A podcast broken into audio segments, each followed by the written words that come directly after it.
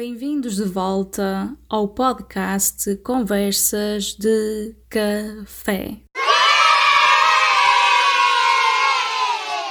E hoje, gente, eu trouxe aqui mais um dos temas que basicamente é uma review, ou seja, eu vou falar aqui de um livro que eu li recentemente. E como eu vos tinha comentado alguns num dos últimos episódios, eu disse que estava a ler o O Poder do Agora, do autor Eckhart Tolle. Eckhart Tolle, acho que é assim que se diz. É um nome complicado, mas basicamente eu tinha este livro já na biblioteca há uns dois anos para aí. Eu comprei na altura em que falavam muito deste livro e que valia a pena porque era um best-seller, mas a verdade é que fosse em que, em que altura fosse, talvez agora, uh, tendo outra maturidade, outro estudo e outro pensamento, uh, acho que foi a altura certa para o ler, apesar de eu já o ter há uns anitos na biblioteca e só ler agora, acho que foi na altura certa. Porquê? Porque eu, apesar de ainda não ter acabado, faltam-me apenas dois capítulos, mas penso que já posso falar o que eu acho, porque hum, a minha vontade, na verdade, é nem sequer terminar de ler o livro e eu vou já explicar o porquê disto. Para isso, vocês têm que ficar aqui comigo a assistir e a ouvir-me o que é que eu vou dizer sobre este livro e o que devem saber, os pontos positivos e os pontos negativos. Uh, é, e o que eu quero deixar claro é que é a minha opinião e isto varia de, pessoa para pessoa. Não tem nada a ver com o autor ou com o que escreve ou o tipo de escrita. É a minha opinião sobre o que eu li e a minha interpretação. E, de facto, vou explicar o porquê, não é? Não é dizer eu não gosto e não dizer do que e porquê. Portanto, eu vou fazer isso aqui neste episódio para vocês a passar, passarem a conhecer mais o livro O Poder do Agora, do autor Eckhart Tolle.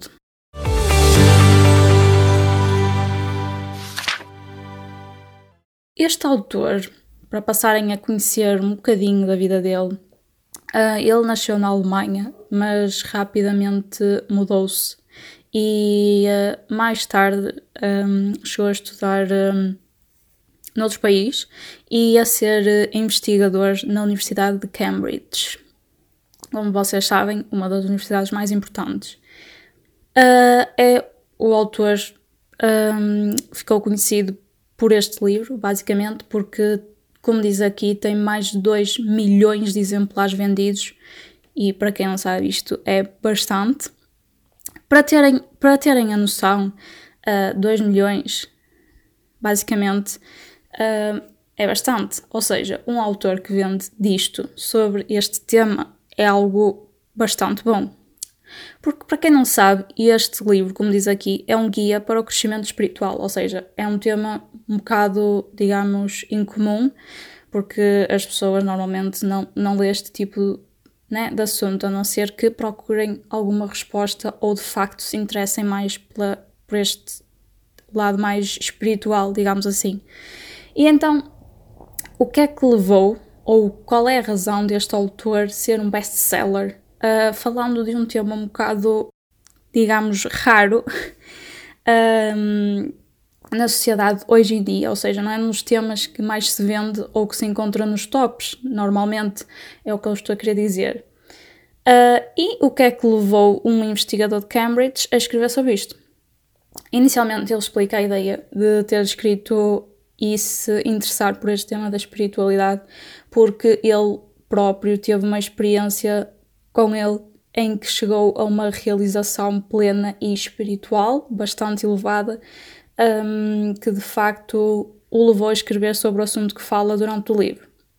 O que eu quero dizer, e as, as primeiras impressões que eu tive, uh, que foram várias ao longo da leitura do livro, mas as primeiras impressões que eu tive foi que, um, com o passar dos capítulos, não tem muitos capítulos, tem 10.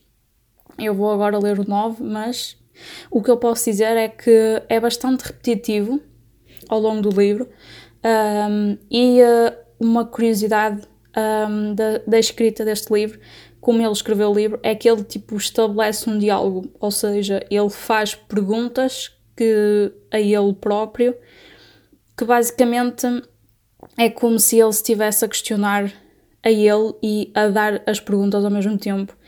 Ele explica isto no início do livro e diz que faz isto porque experienciou com outras pessoas que lhe questionaram o mesmo e ele respondeu da maneira que escreve no livro, ou então que ele próprio se questionou e chegou à conclusão, depois de investigação e estudo, que era aquela as respostas que ele vai dando às perguntas que ele coloca, como, digamos, ele diz que é natural surgirem aquelas perguntas no decorrer da leitura, mas de facto eu não me surgi com nenhuma pergunta daquelas e o mais ridículo das perguntas uh, encontra-se já no final do livro que eu vou falar disso e é uma das coisas que eu quero criticar porque foi muito mal o que ele fez, mas muito, muito mal. Então, um, também outra curiosidade do livro é que um, ao longo de certos temas que ele fala, ele põe um certo símbolo que quer dizer hum, que o leitor, a pessoa que está a ler, deve parar naquele momento e refletir o que acabou de ler. Ou seja, não obriga o leitor a parar, não é? Porque cada um decide se deve ou não continuar a leitura, mas tem sempre uma marquinha de quando se deve parar ou não. Ele diz que o próprio leitor, claro, é que decide quando é que o deve fazer, mas basicamente é isso. E como nós sabemos, normalmente quando estamos a ler um livro, nós às vezes paramos para assimilar o que, o que é que está ali a dizer. E neste livro, principalmente, tu que tiveres interesse em ler o livro, vais notar que sim, vais fazer várias pausas, mas é para perceber o que é que ele está a dizer.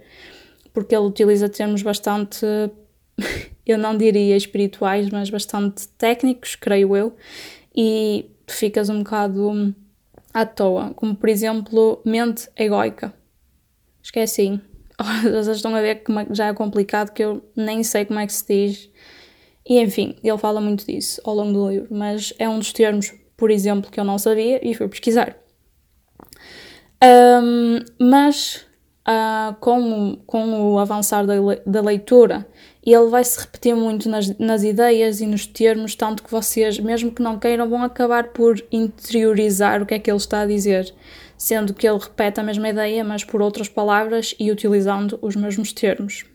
Enfim, o que eu quero dizer, e um ponto positivo que eu gostei bastante do livro até agora, e que eu creio que não vai mudar de alguma maneira ou acrescentar algo novo nos próximos capítulos que faltam, que é cerca de 20 páginas por aí, é que hum, ele ensina como uma pessoa deve hum, distanciar-se de nós próprios, ou seja, é um, um, exercício espiritual, tal como o livro é sobre esse tema. Hum, ele ensina técnicas e explica o porquê de nos dever de de nos afastar de nós, ou seja, distanciar-nos de nós próprios. Já é, já é complicado explicar, por isso imaginem como é praticar um exercício destes a nível espiritual.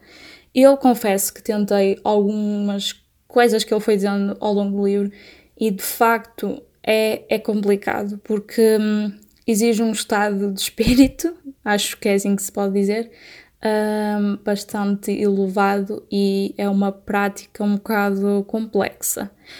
Porém, o que eu gostei é que ele explica como é que se deve fazer isso e o que nós devemos pensar ou não pensar no momento que o devemos fazer. Ele basicamente ensina-nos a não pensar e a não ligar muito às emoções que o nosso corpo nos manda ou expressa ou nos diz ou enfim tudo o que o nosso corpo nos diga, nós devemos ignorar. E esse foi um dos temas que eu gostei. Mas basicamente o tema gira à volta do mesmo. Tanto que o que eu quero criticar aqui do livro e que me revoltou bastante, porque eu nem estava a pensar fazer uma review sobre este livro, mas eu achei tão ridículo, porque foi o que eu entendi da leitura. Posso estar errada, mas foi o que eu entendi. Ele, pronto, está a falar sempre da mesma coisa.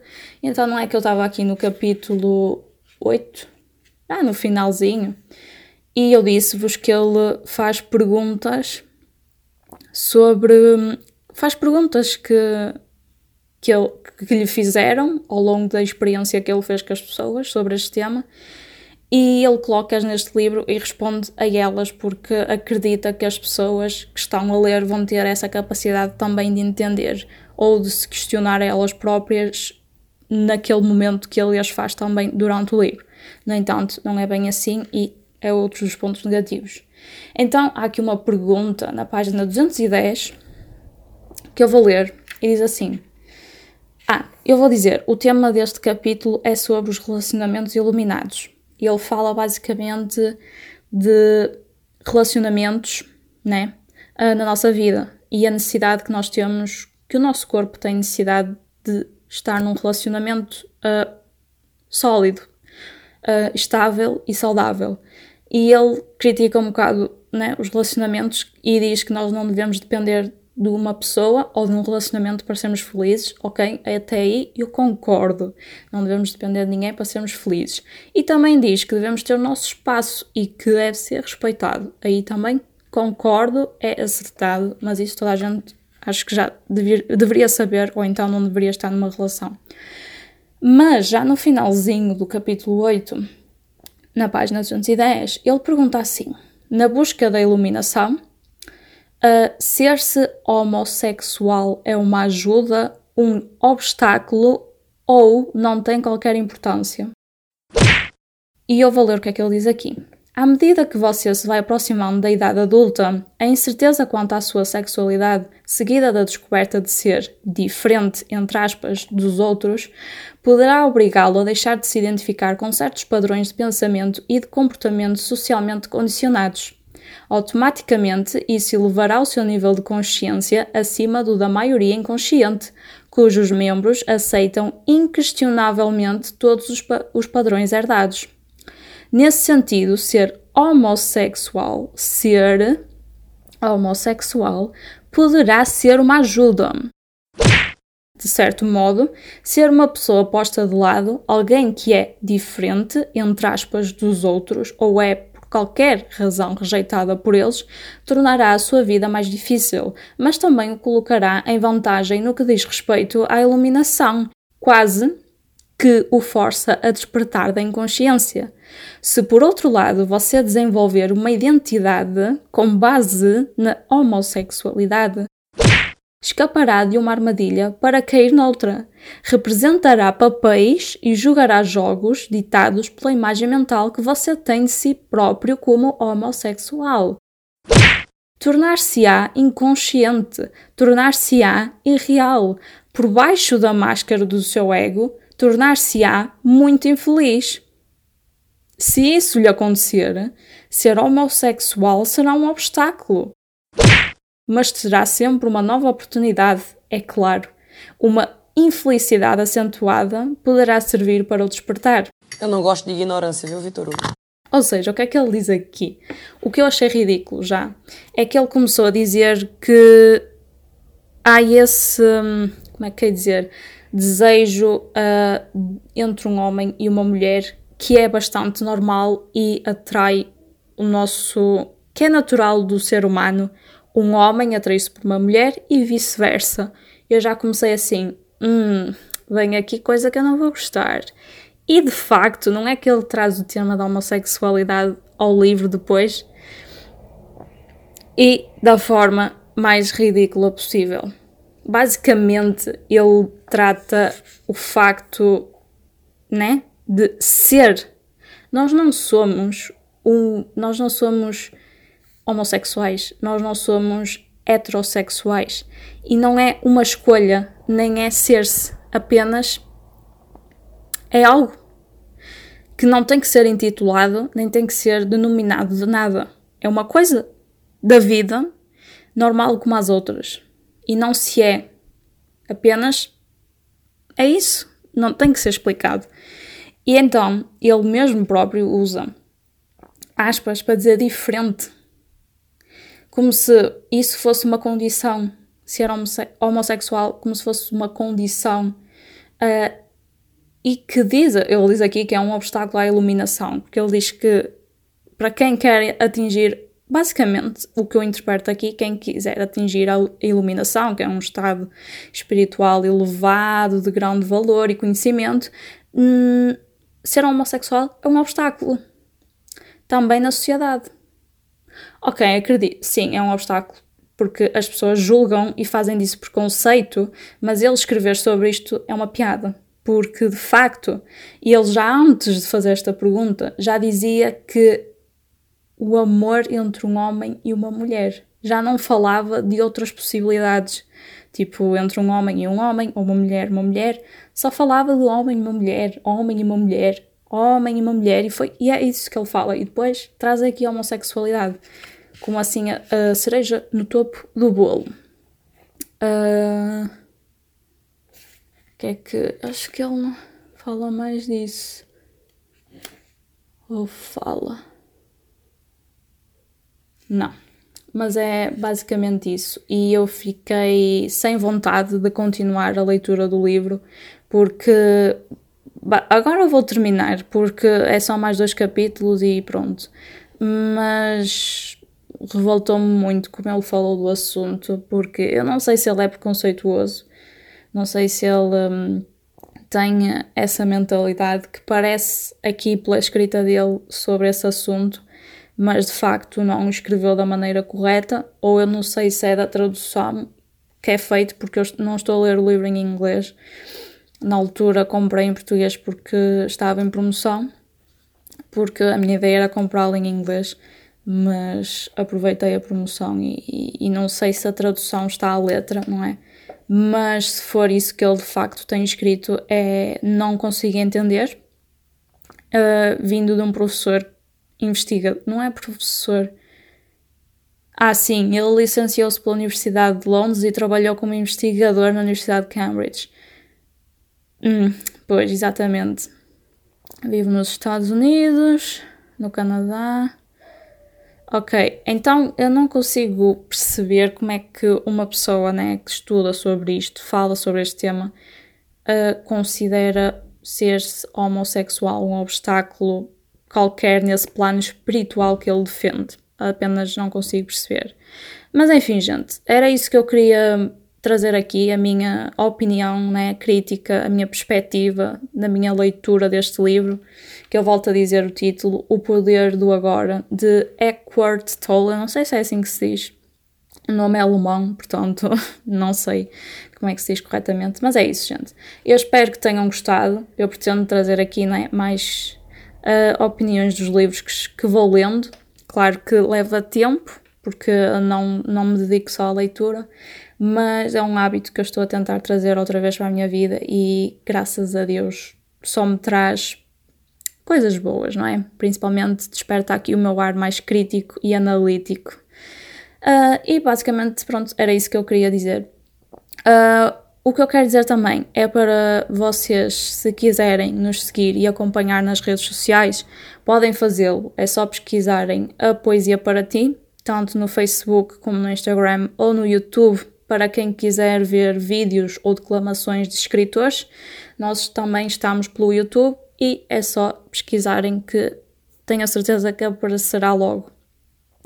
E dito isto, uh, espero que estejam bem, que continuem bem um, e até à próxima. E já sabem, se for o caso, nada mais adequado neste episódio, boas leituras!